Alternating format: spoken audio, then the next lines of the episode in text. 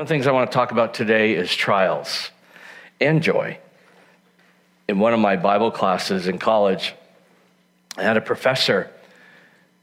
We were going through the book of Psalms and Proverbs, and he said, uh, Students, I want you to read the entire book of Psalms and Proverbs, and as you're reading it, I want you to go ahead and highlight when you come across a scripture that you feel is a life scripture, one that just kind of resonates with you, one that you would like to memorize for your own personal good, and, or one that you would maybe know that you're going to use for other people as a pastor or leader. And so I loved that exercise. That was 30 years ago. I just loved that exercise. And so I did it for that class. And then it, was, it so touched me for the last 30 years, I've done it all throughout my Bible. There's different, if you were to look at my Bible, it's color coded and all kinds of checks and stars and you name it. But there, anything that's in yellow with a check next to it is a scripture that I either wanted to memorize or be able to go back to quickly if I was studying. And it has been the greatest exercise for me. And so, one of those scriptures that I knew that I was going to need to memorize just as a Christian, but also as a pastor, is a scripture I want to look at here this morning, and it's one that you hear me quote often around here. And it's James chapter 1. So I'm going to ask you to turn to the book of James, please. Turn to the book of James, chapter 1. Chapter 1, verse 2. Consider it pure joy, my brothers, sisters, whenever you face trials of many kinds, because you know that the testing of your faith develops perseverance. Perseverance must finish its work so that you may be mature and complete, not lacking anything. So that you may be mature and complete, not lacking anything. The scripture at first seems like it reads like a contradiction. Consider it pure joy in the midst of testing and trials. Joy, trials, aren't they opposites? And so you would look at that and go, what does this really mean? You want me to feel joy during the breakup with my boyfriend or girlfriend? Seriously? I'm supposed to feel joy in the midst of this? You want me to feel joy in the light of the fact that my husband cheated on me or my wife cheated on me? You want me to feel joy in the midst of that? You want me to feel joy with that accident? That stroke, that prodigal, that cancer, that bankruptcy, that Alzheimer's, that abuse? You want me to feel joy? In the midst of all that stuff? And Jesus is saying, Yes, I do. And I want to unpack that for us today so that we know what that means. Because it sure seems like a contradiction to me, and it would to you maybe at first reading when you read it years ago or whenever you came to the Lord. First thought it may even make you mad that someone would suggest such a thing, especially God. What do you mean, joy? God, are you there? Do you know what I'm going through? What do you, what do you mean you're asking me to consider it joy in the midst of this pain? Before we get too much further, I'd like to, us to understand the biblical definition of joy. We have a worldly definition of joy, but I want you to understand the biblical definition of joy. Watch this. Being in a good mood is really great, and most languages have lots of words to describe the experience, like happy, cheerful, joyful, and so on. The same goes for the languages of the Bible. In ancient biblical Hebrew, there's a variety of words like simcha, sason, or gil. In the Greek New Testament, there's kara, euphrosune, or agaliasis. Each word has its own unique nuance, but they all basically refer to the feeling of joy and happiness. Now, what makes these biblical joy words interesting is noticing the kinds of things that bring happiness, and also seeing how joy is a key theme that runs through the whole story of the Bible. Let's start with sources of joy. On page one of the Bible, God says that this world is very good. And so naturally, people find joy in beautiful and good things of life, like growing flocks or an abundant harvest on the hills. The poet of Psalm 104 says, A good bottle of wine is God's gift to bring joy to people's hearts. People find joy at a wedding or in their children. There's even a Hebrew proverb that compares the joy that perfume brings to your nose with the joy a good friend brings to your heart. However, human history isn't just a joy fest. The biblical story shows how we live in a world that's been corrupted by our own selfishness. It's marked by death and loss. And this is where biblical faith offers a unique perspective on joy. It's an attitude God's people adopt not because of happy circumstances, but because of their hope in God's love and promise. So, when the Israelites were suffering from slavery in Egypt, God raised up Moses to lead them into freedom. And the first thing the Israelites did was sing for joy. Even though they were in the middle of a desert, they were vulnerable, the promised land was still far away, they rejoiced anyway. Later biblical poets looked back on this story and they remembered how the Lord caused his people to leave with joy, his chosen ones with shouts of joy. This joy in the wilderness, this was a defining moment, a way of saying that the joy of God's people is not determined by their struggles, but by their future destiny. This theme appears later in Israel's story, when Israel suffered under the oppression of foreign empires. The prophet Isaiah looked for a day when God would raise up a new deliverer like Moses. That's when those redeemed by the Lord will return to Zion with glad shouts, with eternal joy crowning their heads. Happiness and joy will overtake them. And while the Israelites waited, they chose joy to anticipate their future redemption. This is why it's significant that when Jesus of Nazareth was born, it was announced as good news that brings great joy. We're told that Jesus himself rejoiced and gave thanks to God his Father when he began to announce the kingdom of God. He even taught his followers the same joy in the wilderness, saying, When people reject you or persecute you for following me, rejoice, be very glad, because your reward is great in heaven. After his death and resurrection, Jesus commissioned his followers to go out and announce the good news that he was the risen king of the world. And as they did so, the early Christian communities were known for being full of joy, even when they were persecuted. Like when the Apostle Paul was sitting in a dirty Roman prison, he could say that he's chosen joy even if he gets executed. He called this the joy of faith or joy in the Lord. He believed it was the gift of God's Spirit, a sign that Jesus' presence is with you, inspiring hope in the midst of hardship. And when you believe that Jesus' love has overcome death itself, joy becomes reasonable in the darkest of circumstances. Now, this doesn't mean that you ignore or suppress your sorrow. That's not healthy or necessary. Paul often expressed his grief about missing loved ones or losing friends or his own freedom. He called it being full of sorrow and yet rejoicing. As he acknowledged his pain, he also made a choice to trust Jesus that his loss wouldn't be the final word. This is very different from the trite advice to turn that frown upside down. Christian joy is a profound decision of faith and hope in the power of Jesus' own life and love. And that's what biblical joy is all about. So, as you can see, the world's definition of joy or happiness and how we get it is a lot different than biblical joy.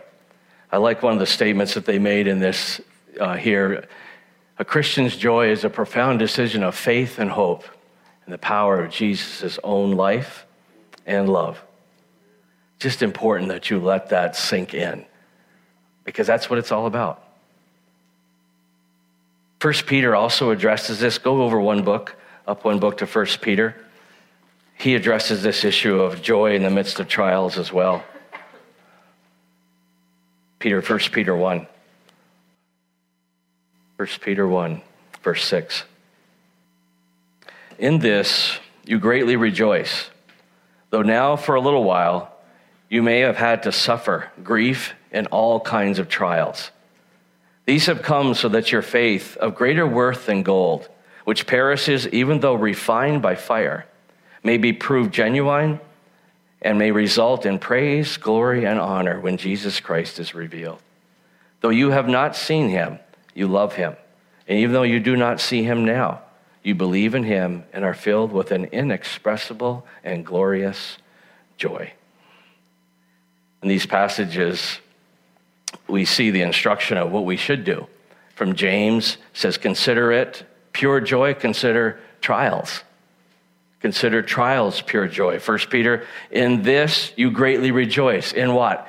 In suffering so, in the midst of the, of the trials and the suffering that we're going through in life, God still is calling us to His joy. And what does that even look like?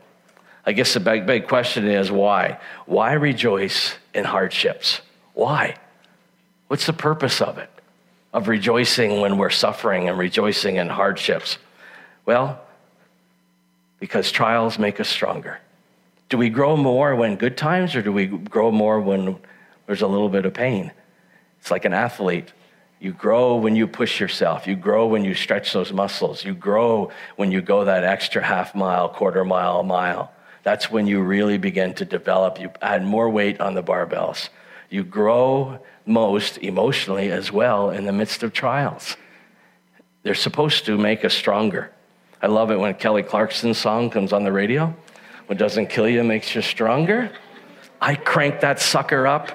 I just love that song for some reason. I just love that song.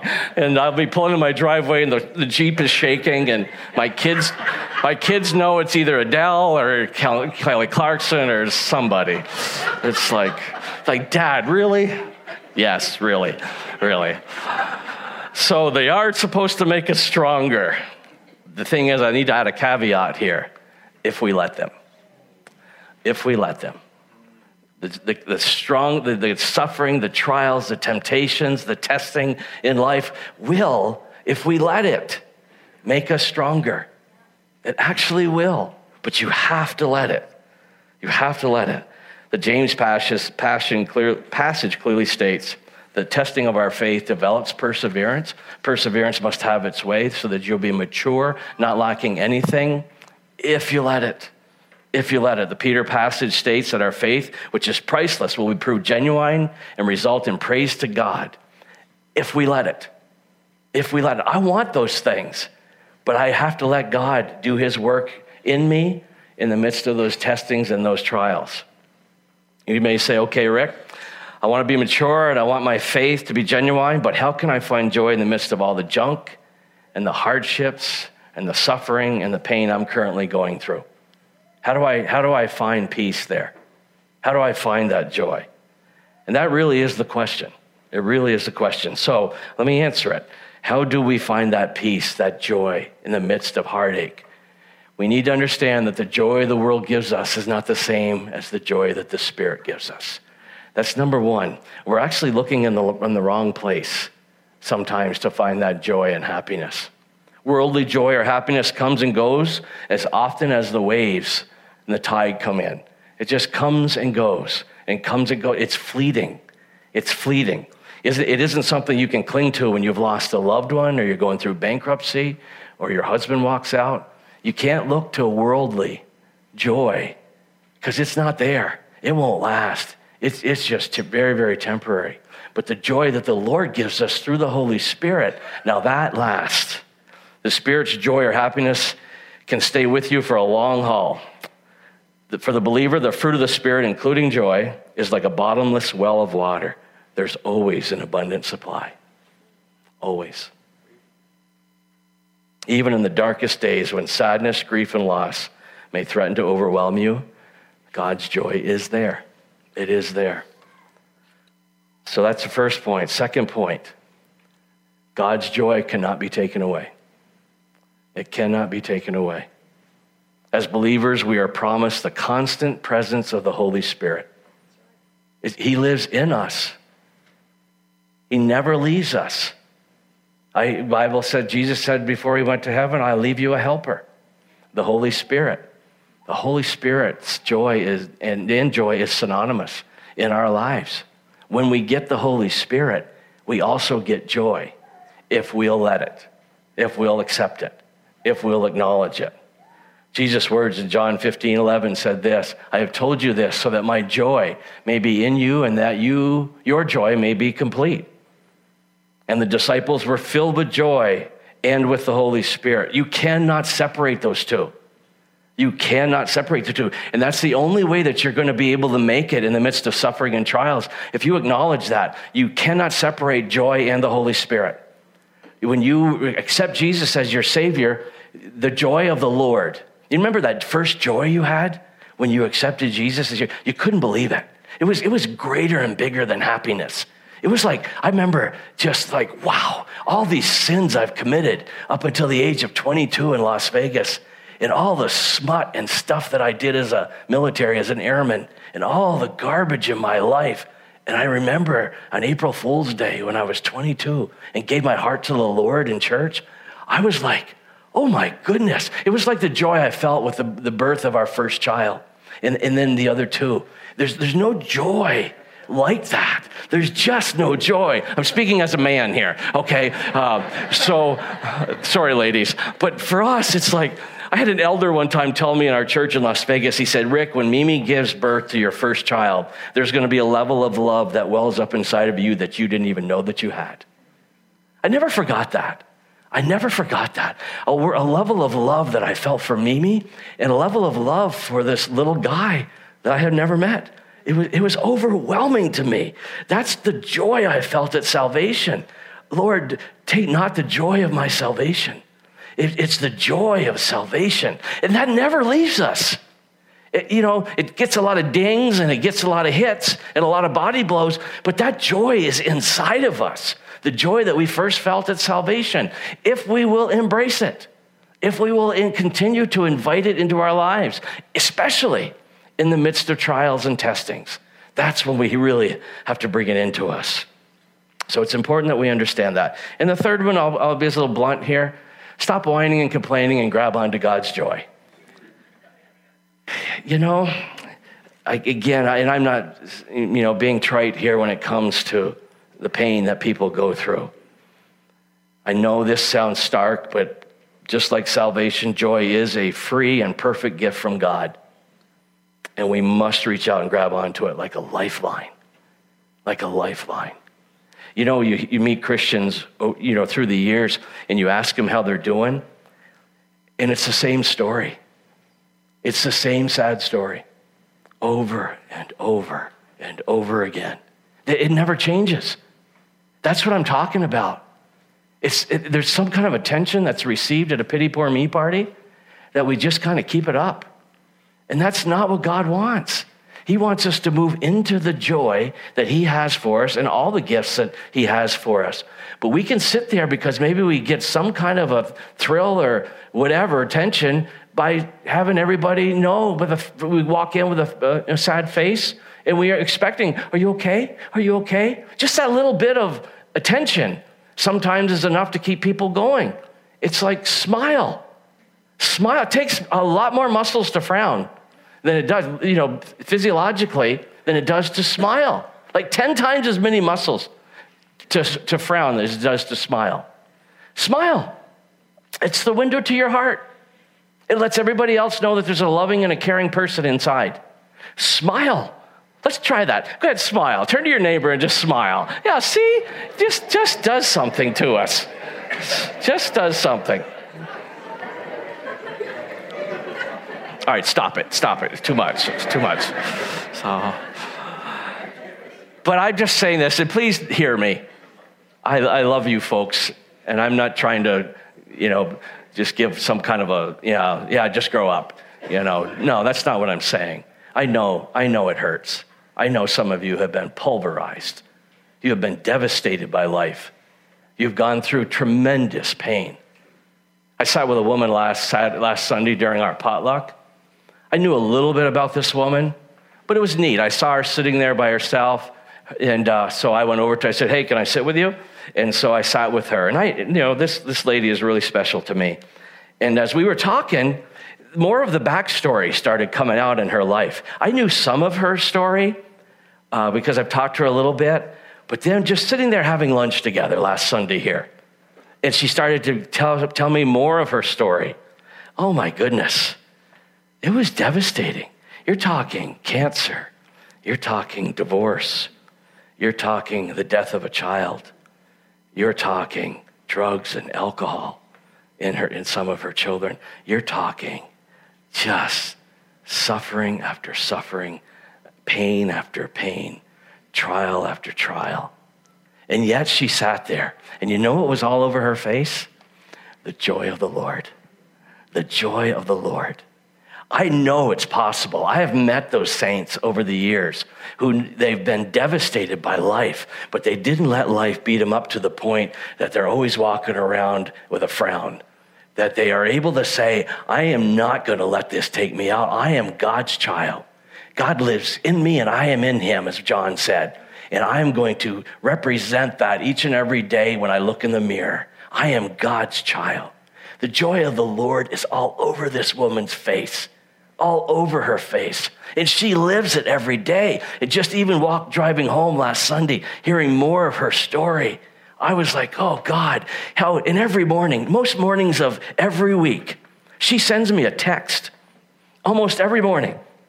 And she sends me a picture.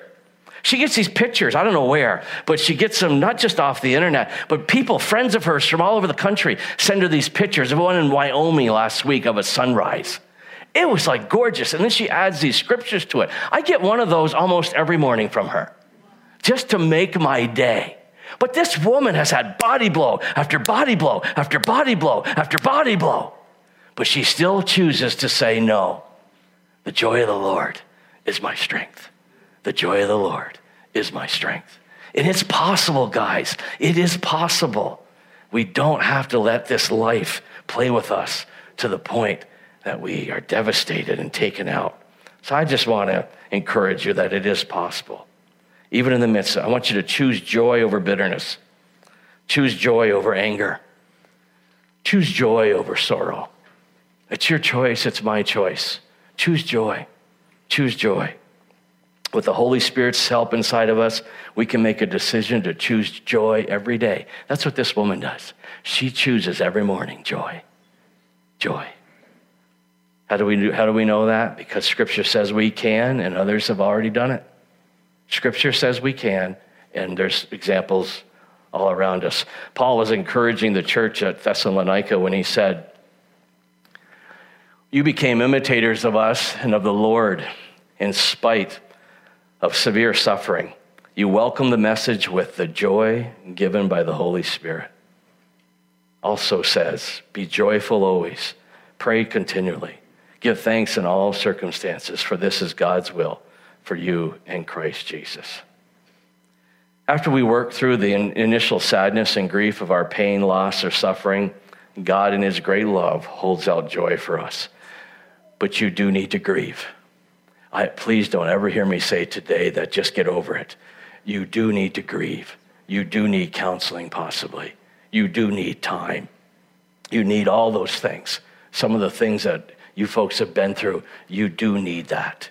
You do need that. It's not a flippant thing I'm talking about here today. Grieve your losses. Grieve your losses. The birthday comes around, grieve your losses. The anniversary comes around, grieve your losses. Something that you smell, something that you hear, something that you taste reminds you of them. Grieve your losses. Go there, emote, allow yourself to feel. That's not wrong. God gave us all these emotions. Weep if you have to. Maybe somebody be around you that will weep with those who weep and rejoice with those who rejoice. But don't be afraid to just let it out. Don't be afraid at times to shake your fist at God. Don't be afraid at times to say things you can't believe that you're saying. Just be authentic. Just be real. Just be honest. He can handle it. He's got big shoulders. Okay, so talk to him and share your heart with him. He, he understands. He knows. He'll, he'll bring his healing balm and sob to you in, in, in, when it's all said and done. But you got to let it go. You got to let it go. And some people just have stuffed it and you bury it. And when you buried it alive, it comes back up at the worst times. Don't bury it alive. Don't bury it alive, okay? Make sure you bring closure to the pain in your life. Bring closure. And, and that's going to be a process over time that that happens. And don't, don't apologize for that.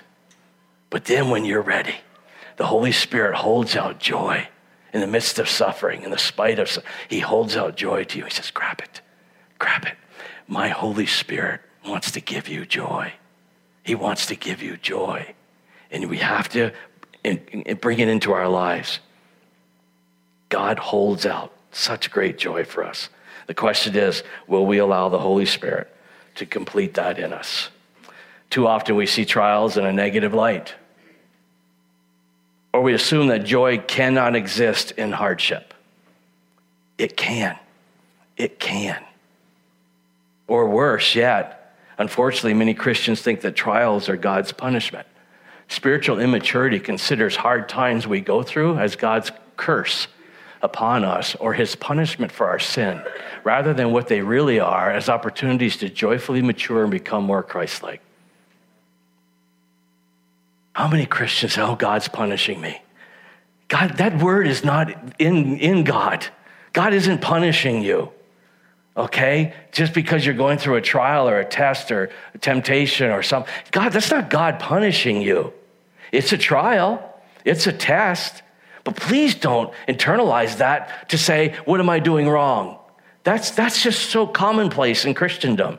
And it's not necessary. Because your identity and who you are in Christ, that's what we grab onto in the midst of the testing and the trials. When something comes upon you, you got to stop and say, Whoa, wait a minute. Whoa, this is going to take me out.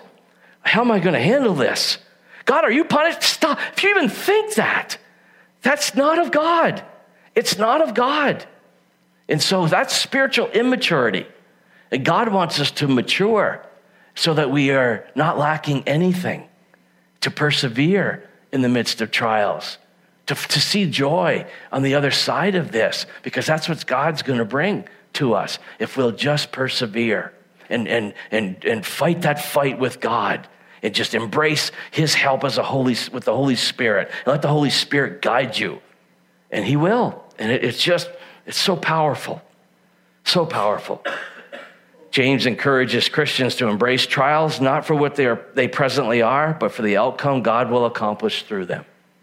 The outcome that God will accomplish through them.